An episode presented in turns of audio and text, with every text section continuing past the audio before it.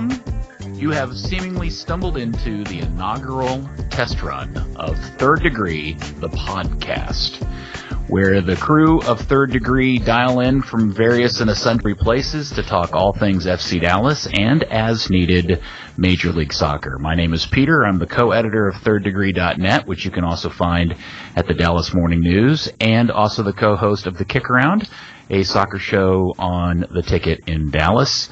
And also dialing in is none other than the founder and big kahuna of all things third degree and also your best and most definitive source for all things FC Dallas, Buzz Carrick. Hello, Buzzard. Hello, Peter. Calling in today from the trailers at Green Hill, the last known playing location of Lane Suter. Wow, that's a that's a very rare spot you've located. I yes. am dialing. I am dialing in from beneath the very bare buttocks of the uh, nude statue called the Kick, just outside the new South End in the Hall of Fame at Toyota Stadium. So you're around the Kick. Is what we're saying. Something like that, yeah. Hey, you, uh, you, uh, you posted a nice story yesterday, full filled with pictures of your adventure and preview of the new Hall of Fame.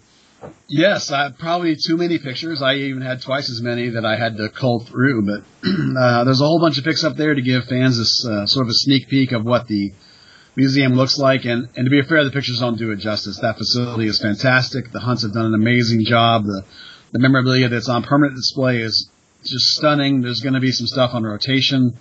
Uh, it's a wonderful, wonderful facility, and I think any fan that's going to visit is going to like it.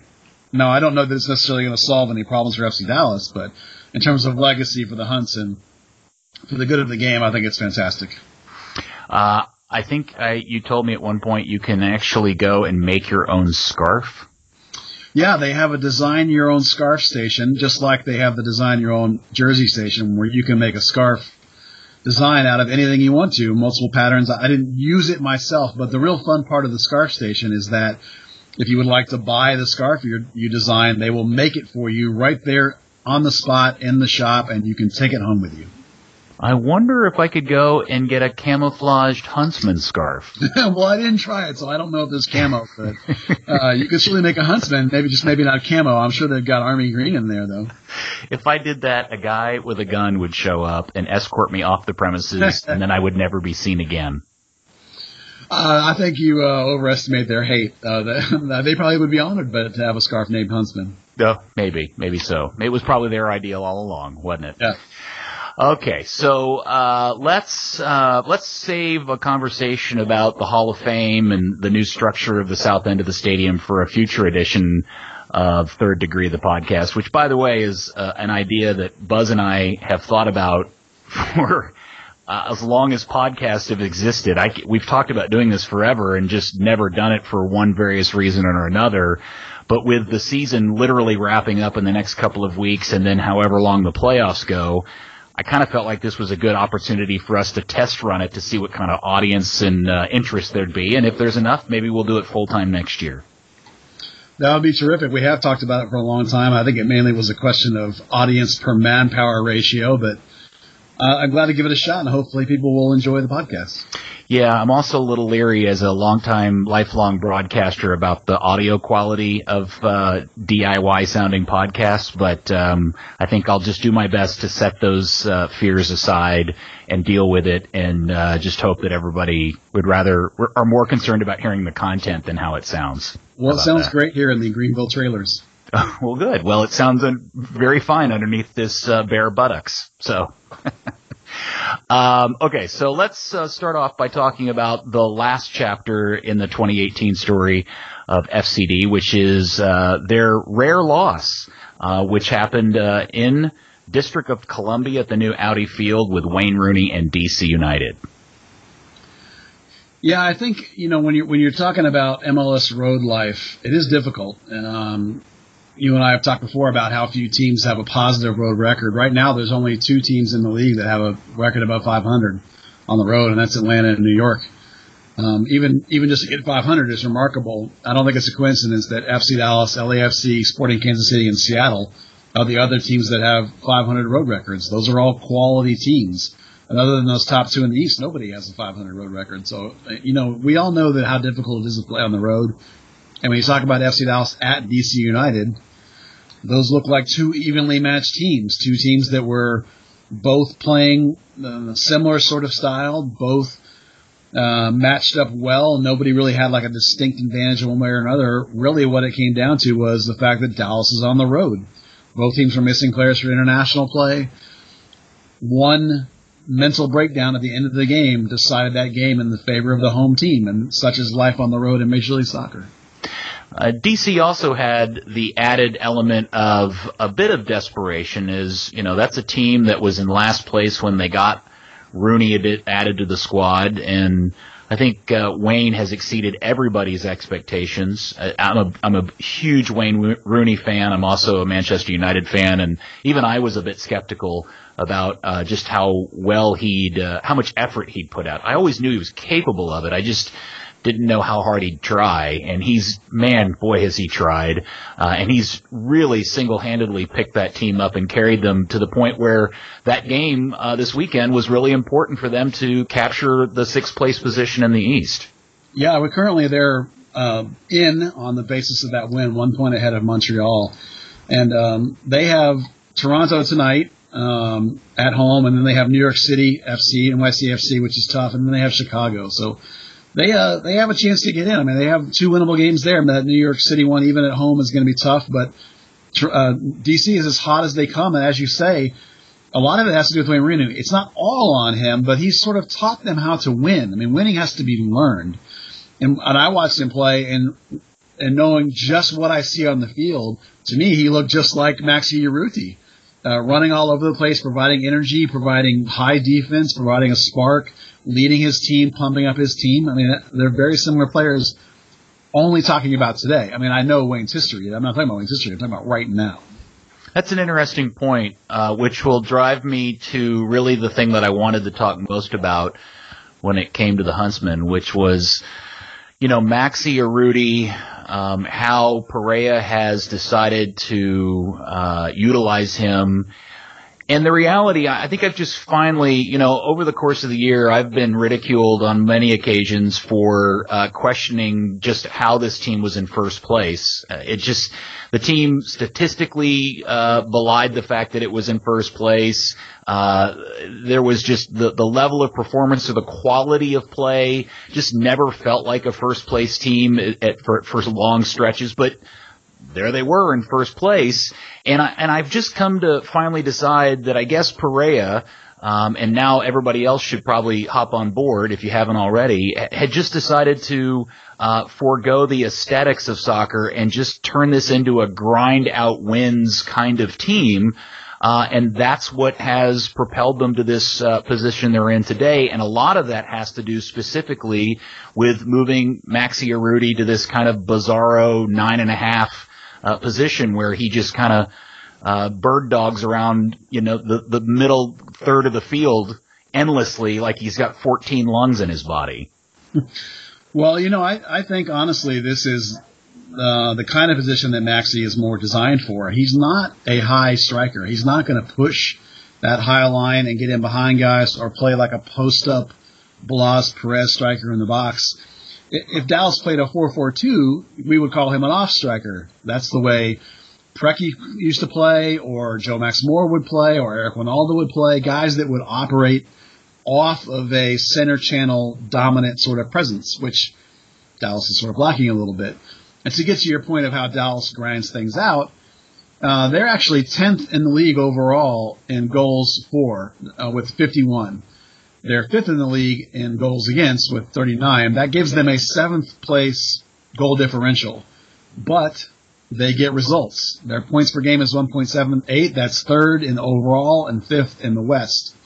So this is a team that achieves above itself. And I think they do that based on a couple of things. One is that they, the way they play this year, which is the way that people play all over the world, uh, particularly when teams have less talent, which is a compact defensive shape, solid technical, uh, locked in place, and then counterattacking or counterpunching uh, aggressively when you can force or capitalize on a turnover. Now, a lot of times you do that if you have less talent than other people. I would say that in MLS, there's so much parity that, and everyone's got at the top of the any given division has got a fair amount of talent. I wouldn't say that anybody that you're competing with in the West has more talent than FC Dallas. Dallas has plenty of talent. But this sort of counterpunch mentality lets Dallas grind out results, both home and away, particularly away, and get results that other teams that aren't as good don't get. And a lot of that has to do with Maxi Urruti and the energy he provides and the way he defends up high and creates chaos, more importantly, up high, causes turnovers, makes it hard for teams to play out of their own back, and Dallas pounces and takes advantage and gets the goals they get in a timely fashion. Yeah, and and I guess that's part of the double-edged sword, which is Maxi Urruti, which is all of the forechecking, for lack of a better term, uh, that he does, and creating opportunities by creating that chaos. I, I can't even imagine trying to count the number of uh, goals, the percentage of goals they've scored this year that were started by him winning a ball at midfield or stealing it from a defender in their own defending half of the field. Uh, versus what happens when Dallas finally gets possession and a team kind of sits back and they're forced to try to unlock a pack defense, which is where I think the the negative side of the sword of Urruti comes in because then you're you're without that kind of creative midfielder that's needed to kind of break defenses, make splitting passes, because that's really not his game. He's not the most accurate of passer uh, for a guy that's uh, also being asked to be a creator. Well, that's definitely true. Uh, the teams that have had the best luck against Dallas are teams that play just like they do and try and stifle the game as well. You know, I, I think we saw RSL when they played that way against Dallas. Sporting sometimes plays that way against Dallas. Uh, Seattle sometimes plays that way. Seattle can Columbus, go way. The Columbus Crew game was a, maybe the, the, the epitome of that. That was probably a fantastic example of a, of a game where both teams tried to kill the game, and it was one of the most boring games we've ever seen. You know, it, and such is the nature of the the game. But you know, Dallas in a way is sort of locked into that system because their whole identity this year is about uh, getting the wins that they weren't getting last year, right? This this whole season is a reaction to last season. The Oscar is all about winning in December 10th, winning that MLS Cup, and this defensive sort of way we play, or that Dallas plays, is, is intended to grind out a road result, particularly places that you've never gotten them before. At Portland, well, at which they got that off their back. Uh, at Seattle, still a problem, always going to be a big problem. But as you advance in the playoffs, and in particular this year, if you get all the way to MLS Cup, you're going to be on the road. You're going to have to try and grind out a result. And a lot of this, uh, you know, what we've come to at this point is built out of a couple of things, which is, uh, in part, a little bit, uh, Mauro Diaz's decision that he didn't want to be here anymore. Not that he was fully utilized uh, uh, when he was here, but a lot of this is, I think, the biggest factor in all of this is that the team continues not to have a good, top quality traditional number nine. I think they thought they were getting that in Badji, but uh, to date, either uh, maybe he just has a big bag of nothing, or he just hasn't figured out how to integrate himself with the rest of the team. Well, there's a lot to unpack in that question, but let me let me start with the um, the, the, the lack of a real number nine. Dallas uh, this season. Well, actually, let me start with Diaz. You remember at the beginning of this year, um, we we talked all the time about Diaz, how he's only starting half the games, and you just really can't count on him. So even this year, Dallas and Oscar Pareja used him in positions to lessen the need for Diaz. Used him as a false wing, used him in different positions. They they had to learn how to win without him. That way, when you had him, it's an added bonus. It was an added something on top of what you were already doing really well. In a way, that's the problem with Pablo Aranguiz right now. Same sort of situation. You're not built around him. It's too late to build around him. Consider him a bonus that you can use for what you already have as a good team. Now moving on to the number nine issue, Dallas has actually had this problem all season, and you could arguably say two or three seasons now. This year, for example, they've had 461 shots to get 51 goals, which is 9.0 shots per goal. That's 16th in MLS. So you're in first place in the Western Conference, having a terrible efficiency ratio. In terms of like the overall history of the club, uh, that's sort of middle of the pack. But you know, for the top half of the standings, most of those teams are way more efficiently good at shooting. So this is a problem we've had all season. Uh, specifically, Badji, not sure why that's not working out yet. Uh, there is sort of a disconnect uh, with him and and Maxi, and I think maybe that they may be too similar of a player. Uh, when you watch in training, they sometimes they end up making the same runs or both trying to go to the same place at the same time, and you end up obviously clogging that area with defenders or or um, making it where you've reduced the options, and now it's you know it it just isn't flowing for some reason. Now there are similarities, there are differences, of course, in them in, in the sense that Badji is a high player and he does want to play over the top, and he does get forward into the box, just like Colmán. He gets up there where he's supposed to be, and it does cause the center backs to pinch on him, and it does create that hole underneath the striker, which is where Dallas makes its money. That's where Yuji scores. That's where Barrios scores. That's where Mosquera cuts inside and scores.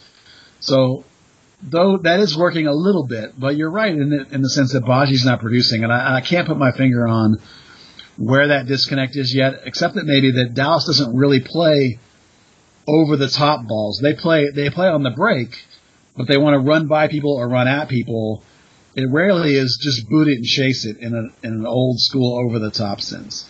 Yeah, you know that's funny because uh, one of the big surprise wins of the year was, ironically, uh, the win at Kansas City, where early in the game Oscar made a transition of moving uh, Barrios up top, and they just because uh, Kansas City was playing so high, they just kept dumping balls in behind, and Barrios just kept running in on it.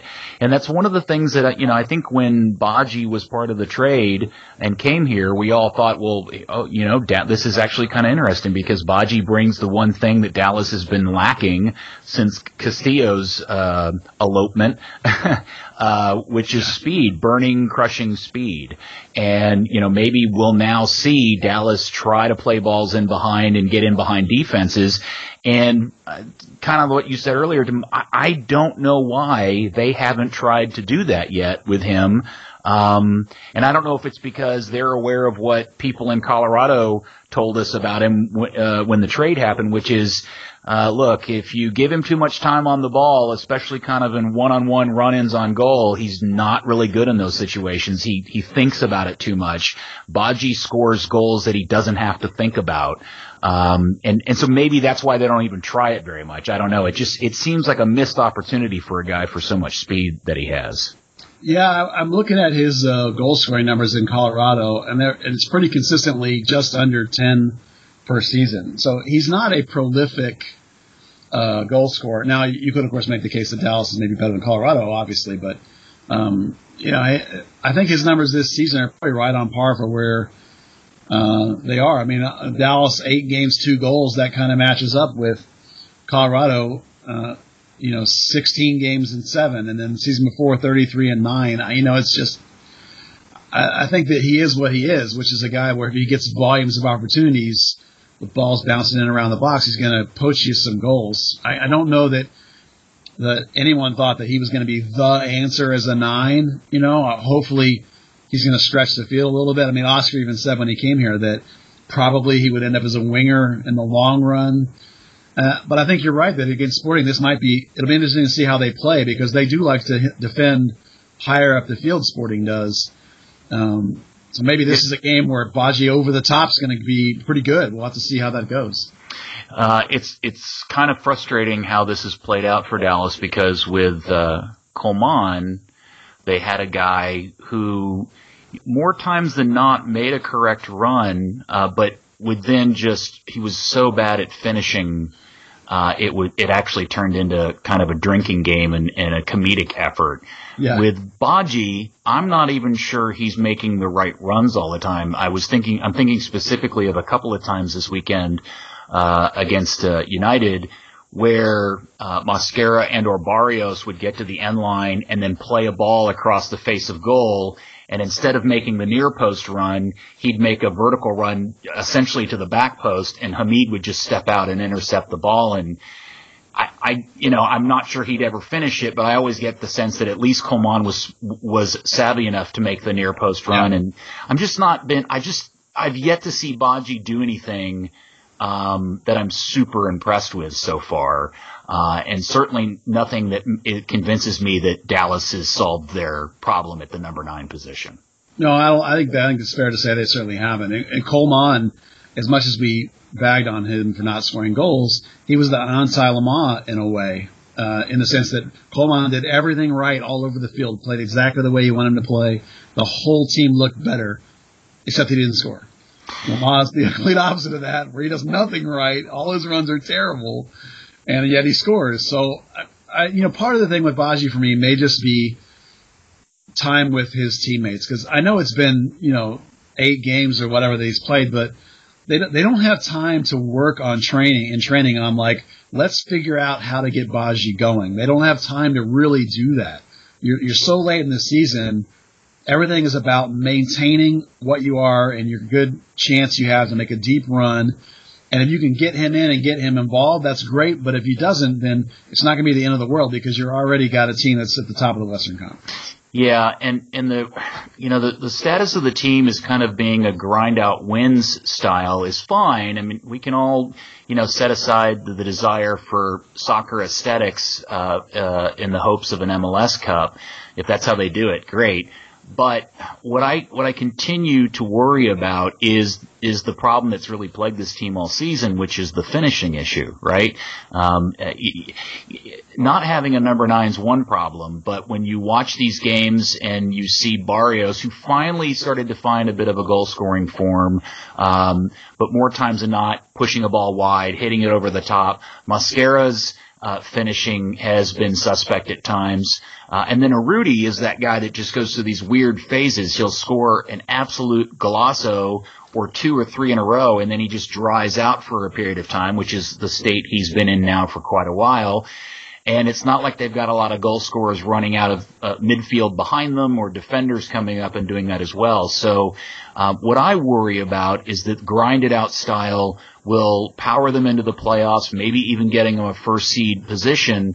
Uh, but they'll eventually run into a team that has a true uh, difference maker, a magic maker on the team that will get into one of these grind out games and then just produce a moment of magic or two, and that'll end up uh, cutting Dallas off where it hurts the most. I'm thinking of the Peruvian kid that played last night for the Peruvian team that's playing for um, for Seattle. I could totally see a, a, a home and away with Seattle where that guy uh, Ruidíaz, um, you know, makes a couple of magic moments and ends Dallas season. Yeah, it, that's that's always a big question and a big worry. You know, when you when you run into a team that's got a magic player, uh, can that be the difference maker? Because I think it's perfectly fair to th- to say that Dallas doesn't have one. Um, but you know, I think this season, if you look at the, the games they've gone against guys like that, they've done a decent job with Zlatan. He hasn't really burned them. They did a good job with Martinez when Atlanta came here.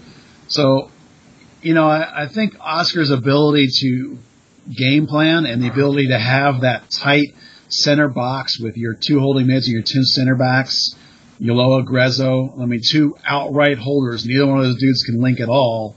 And uh, Ziegler is a great reader of the game, and Hedges is a good reader of the game and has the body. You know, there's there's a really nice square right in the middle of the field that can try and shut down those guys. The one, the other one that gave him troubles was against Sporting KC the last time they were in town, right? I remember um, uh, Roger uh, uh, Espinoza just looking like Pele out there, but you know Dallas got a result. So the, the ability to close down guys and close off special players, I think Dallas has an above average ability to do that. But as you say, when it comes to a championship level game, you know that'll end up probably being if Dallas can get that far. The big question is like it, can Dallas stifle the special players on the other side, and can someone rise to the occasion? Because it, as you say, it's been goals by committee this year. What is it? 16 different players have scored for Dallas this year, which leads the league. You know, I mean, abundance of riches in that sense. It could be anybody, but nobody that you could say that guy's gonna get me a goal. I know it. You don't have that guy. Yeah, and we're at two games from the end of the season, and uh, Roland Lamah is still your leading goal scorer, and he's essentially played what uh, 120 minutes in the last four or five yeah. games. He's just yeah. not a regular starter. So I, uh, I think that's an inter- interesting uh, storyline to think about.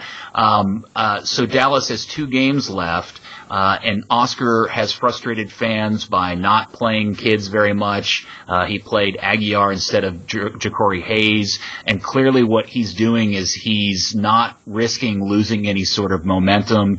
Uh, I think he's aware, like all of us are, that MLS playoffs are all about form going into the playoffs, and he's trying to retain a level of form. Uh, so the game on Sunday at four o'clock at Toyota Stadium against Kansas City is really important for many reasons. And then even the game after that, uh, which is a, a, ironically a really weird way to end the season against a, a, dead on arrival Colorado Rapids, but will have Kellyn Acosta playing against his former team for the first time. And, and Oscar needs to get the best performances out of his team both Sunday and that last game. Yeah, I really think that this sporting game is pretty big because uh, if you knock them off, I think that locks up your top two finish. And then the Colorado game is a uh, one game relaxer, right, before the playoffs start. You won't want to lift the gas completely, but you can maybe play a couple of kids. Um, so this sporting game really is the game that's going to clinch it for you or not. You don't want to have to go into Colorado and let them spoil your season and knock you out of a top two finish. The one thing about the play the kids kind of mentality though is don't forget that FC Dallas is second in the league in homegrowns behind New York. Those are two really good teams at the top of the table. I don't think that's a coincidence. I mean, it's the kids, quote unquote, that Dallas is playing happen to all be now between the age of 20 and 23. Well, you have some, not including Ulloa, who's what, 28. So you have guys that are that are young that are still in there that are playing. Look at Reggie's minutes. Look at uh, Gonzalez's minutes. So there are quote unquote kids that are playing. It's just not 16 year olds, which is fine because Oscar's all about uh, trust. It's uh, you know he he wants a player that he can count on for a full 90 minutes. That focus and concentration. Guys that are going to take a couple of minutes off or maybe have a lapse or two here. He's not going to be ready to go with guys like that. I mean, that's the biggest reason Paxton is not getting a lot of time yet. So, um, it, it is late in the season. It is not time to be experimenting. This this Sporting Kansas City game, if you get it, you're in a great spot. If you don't get this one, man, does that last game get annoying? So uh, you want to bring your this is your this is your big statement game heading into the playoffs. You want to take care of Sporting, prove that you're the, one of the, the best team in the Western Conference, make yourself the clear favorite in the West going into the playoffs, make everybody else worry about you. That's what this game is. This is a big one. Yeah, the other interesting aspect of the game Sunday is is that um, Kansas City will come into the game having played later tonight. We're recording this on Wednesday. Um, they have a game against Vancouver in Vancouver. Then they have to travel all the way down to Texas, uh, and then they end their season against LAFC, the team that they're likely battling for the second place position for. Uh, tonight's results uh, will largely dictate, I guess, and I bet you feel the same way, Buzz, what kind of lineup and what kind of attitude they have coming in to the game on Sunday. Uh, certainly, if they lose against Vancouver tonight, that really changes and puts a lot of pressure on Kansas City on Sunday. Yeah, uh, if if they lose against Vancouver, then they'll need to come into Dallas and get some points because they have the same problem that Dallas does. They want to have that top two and they're competing against Dallas and LAFC, the last two teams they play. Now, if they get a result in Vancouver to put themselves up on uh, how many points is that? 56, tied with LAFC.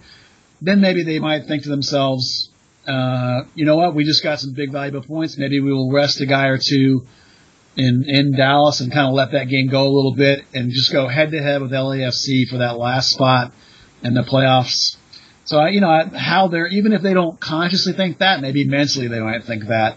So this result for them tonight is going to be a big one uh, in terms of how their attitude is coming in Sunday. Because if they lose tonight, then Sunday's a must win for them. Um, we talk, I've talked about with Andy uh, this issue uh, going in on the radio show for a few weeks now. We know who the goalkeeper is. We know who the back four are. We now know who the two holding mids are. Those that's really been uh, the foundation of what's been driving this uh, successful run. uh, you know, all season long. It's really the change of the four guys in front of that group, uh, which uh, is still a bit of a question mark. But would you agree that what we see Sunday night is probably going to end up being, uh, quote unquote, the best eleven for Oscar? I think so. Now he now he does do a little matchup work from time to time, but and now that Lamah's back, he does have an extra piece, and he does have Pablo, who will be more for home games probably. If you're or if you're trying to chase something really late, uh, you know you're not going to see him as much on the road or on turf and that kind of thing. But I think for the most part, this is your big last big, huge, massive game against teams that are going to want to play kind of like you play, which is strong defensively with counterpunching. Slightly different than the way Dallas plays Sporting is, but you know, a lot of ways similar. Portland plays the same way, although they're very direct very much like end to end running, but still they play defensive and counter. Seattle can kind of mix it up a little more, but they they sometimes they play a high press, but they also lay back. So really, you're in the Western Conference, you're going to see a lot of teams that are similar at the top of the table. So this game's going to be a really good tune-up and really show you what you have. Your last one, your last big important game. We hope. We hope the Colorado game is not a big important game. Um, but I think now's not the time for experimenting. Now's the time for this is my team. This is what I'm rolling with. And I think you're out of options at striker. I think it's going to be Badji. I, you know that Barrios up top is good late games when people are tired. It's as good as a mix-up change of pace, but I think from the get-go it doesn't really work as well. Uh, Buzz, uh, before we finish up, I want to throw out a few uh, names of guys on the team uh, and just kind of get your reaction. I'll start with um, as I mentioned earlier, Abel Aguilar's start in DC. What did you think about his 70 some odd minutes? I thought it was exactly what you expected. You know, when you bring in a 33 year old holding midfielder, you're not going to get a Kellyn Acosta box to box kind of running player. Uh, you're going to get a guy that has been the way he's been his whole career. That's going to sit in in front of the defense and look to link play. He's going to show well for the center backs and provide an outlet. He's going to try and connect with this the guys on his team and move the ball forward. Now you you would have liked to maybe seen a, seen a little bit cleaner of a passing game. He was at 76 percent. You'd like those holding mids to be you know right around the 90 percent mark, but um, you know that's not terrible on the road in MLS. You know that's not it's not real super bad. You know we can live with that. I think it was kind of a mid-level performance. I don't he didn't make any big mistakes. He didn't commit a whole lot of fouls or anything. So uh, you know, I'm not going to take anybody's job away. I mean, Carlos Gruezo, particularly the back half of the season, has been playing out of his mind. I mean, he's been phenomenal. Probably the best form since he's been here. You know, that's going to be a huge get getting him back. And of course, not that Ryan Hawkins had played bad either. He didn't. He played fine. But Reggie's been such a force at right back. Getting him back is going to be a huge piece. You know, I think Dallas is going to be pretty happy with the way their team's going to look this weekend. And, despite the fact that uh, Abel played fine, played Abel, but um, you know you're still going to be pretty happy to get Gruezo. Well, Gruezo certainly is uh, on in the shop window for himself, uh, trying to show off for his next gig. Because I think we all agree it's very unlikely he's here next year. I think so too. I mean, uh, he's never said anything to, to back that up. He's never complained that I know of or, or talked about wanting to leave that I know of, but I, I, think we all know how the world works, and we think we all know that he has not been in for Ecuador. But he did just get that call up, and he has been playing really well, so it can be done. But I think, I think he's determined that okay, I need to make the next step. And this season, his play has been so good. I don't think anyone's going to begrudge him that it's time to go back to a team the next level up again. I, I don't that, that won't shock anybody. No, and certainly it would prove out the uh, FC Dallas model, which is buy a guy on the cheap, let him grow and uh, perform well, and sell him for a profit. Uh, I don't think anybody would uh, consider that anything other than a huge success uh, for his time here at the club, if in fact that ha- that's how it plays out. All right, my next name for you is Jesse Gonzalez. Yeah, Jesse. Let's see. Jesse has world class shot stopping ability. When it comes to point blank saves, long range saves, his range post to post is phenomenal. He he has got so much potential, so much ability, but he's held back by his decision making. As I call him, call it the Nuke LaLoosh five cent head, which is a Bull Durham reference if nobody knows that. He's got so much potential, but his lack of communication with his defense, the poor passing decisions he makes out of the back, you know, when, when he's only completing 50% or the one game that was 35%, that's just too much turning the ball over to the other team, even if it is booting the ball to midfield. Occasionally positioning wrong, occasionally reading the game wrong. If he can get the mental side of the game elevated, this kid could be world class. He could be the U.S. keeper. But right now, those mental choices are holding him back, and he has so much ability, so much future. Well, those are all elements of something that we uh, talked about and uh, a lot um, you know, dating back to when we realized that they that the team was really considering playing a homegrown 21 or what is he 22 now year old uh, goalkeeper. Um, that's just a byproduct of that, and hopefully he grows out of it. He certainly has his ups and downs, um, but. Uh, I would say going into the playoffs, Gonzalez is a guy that is a question mark. He is certainly your starter because of the things that you mentioned, but he it, you know, it wouldn't be a surprise to find out that maybe the team gives up a goal because of a mistake he makes uh, in the playoffs as well. Well, you have to hope not, but you know that's that's how big games are decided. You know, and hopefully he can rise to the occasion and and keep his mind in a good place. I, you know, he is 23, but for a field player, you'd say that's plenty old enough. But for keepers, that's really young. I mean, a lot of keepers don't even start until they're 27, 28 and they can play well into their 30s because goalkeeping at the highest levels is mostly about positioning and decision making. Guys that are not as athletically gifted can still play for their countries because it's all about the mind.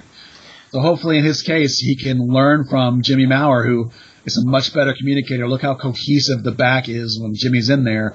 But of course, Jimmy's not anywhere near the shot stopper that Jesse is. So Jesse's going to be the guy, and hopefully Jesse will take his past games and learn from them and progress. And I know that they work with him all the time about these factors, so hopefully he'll be reliable in the playoffs. You know, if if they can keep him from making a mistake, they got a good shot to go really deep.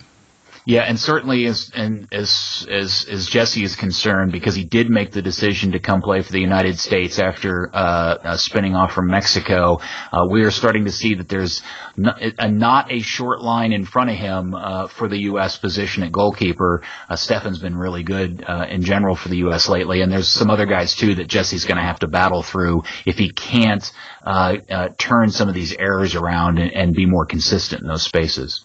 Yeah, there is an opportunity there. You know, there's a big gap. Um, other than Steffen, there's a big gap of a bunch of guys that all have a chance, and all of them are going to have to progress and do something to take the next step, or or the U.S. is going to keep searching for another keeper. I mean, Guzan is old enough now that we shouldn't be talking about him in terms of the next World Cup. You know, other than maybe as a third guy as a good veteran presence or something, but um, you know, it's it's Jesse's got all the ability to be that good, to be at that level. It's just going to be the mental. And then the last name I'll throw out to you is Pablo Aranguiz. Number one question I get all the time: Why yeah. isn't he starting?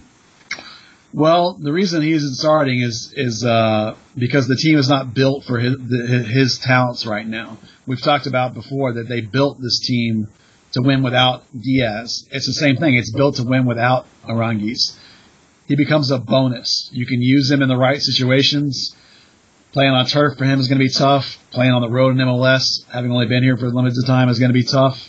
You got to learn how to win on the road in MLS. Playing in high pressure situations as a 21 year old when he's trying to dribble or make a fancy pass, maybe that ends up in a turnover you know, we had we had a game the other day where he kept making all these breathtaking, beautiful passes that all were turnovers. He didn't have a single pass the last game he started, like into the box that connected with anybody. So there is so much potential there. There is so much interesting stuff going on. When you're talking about late in the season trying to build Oscar's cohesive, grinded out system that they are using this year, uh, just doesn't fit into that equation as a starter right now. And uh, to wrap it up, you spend a lot of time around the team. You spend a lot of time around Pareja. Um, what what is your sense about his mood and his true feelings about the state of his team as they get ready to roll into the playoffs? I think he's pretty happy with the team as it is constructed. Um, And by which I mean he's happy with how he's managed to make this team that he has win. If he had two more years to tinker with it, I guarantee you there'll be all kinds of changes. We talked at the beginning of the year about how they rebuilt the defense and then they would go through the start of the season and see what they needed to do with the offense. He's managed to glue the pieces together and to make it work where they're a consistently good performing team. They finished higher in the standings than I expected them to. So I think he's really happy with this team and really trusts and has a lot of faith in the guys that he has. Every coach always would want to improve his team, but I think he's got them playing as good as can be expected. He does know that the finishing is a question. He does know that he needs to mix things up and use a little tactical changes in the front group to take advantage of the opposition in certain ways. I think they'll continue to do that. This is not a team that's like, this is our 11 and you're just going to deal. They're a team that's going to adapt and change every single game all the way through the playoffs. Sunday's game is without question uh, a kind of a well a bellwether match. Uh, we'll really begin to understand how good or how potentially deep uh, Dallas can get into the playoffs, even if Kansas City comes in with a weakened lineup because maybe they don't feel like they have to win this game because they win uh, tonight's game against Vancouver. How Dallas performs on Wednesday, I think, is going to be a significant indicator as to what we think we can expect to see coming into the playoffs. Yeah, I would agree with that. This is a this is a chance to really put a body blow into one of your potential Western Conference opponents you're going to have to get over to get deep in the playoffs. This is a chance to show everybody else in the league that you can put away a team that's a good team. You really don't want to stumble here, and then then you have to go into the last game against Colorado, and that would be two stumbles in a row. And now I got to go play a team that would love nothing better than to upset you and knock you out of the top two spots. Kellyn playing against his old team, and you, this is an important game. They need a strong performance here in order to to show everyone else in the league that we are a force to be reckoned with. All right, Buzz. Well, uh, I appreciate. Hopefully, uh, the debut episode of Third Degree, the podcast, uh, is living up to your expectations. Hopefully, the first of many. I had a lot of fun.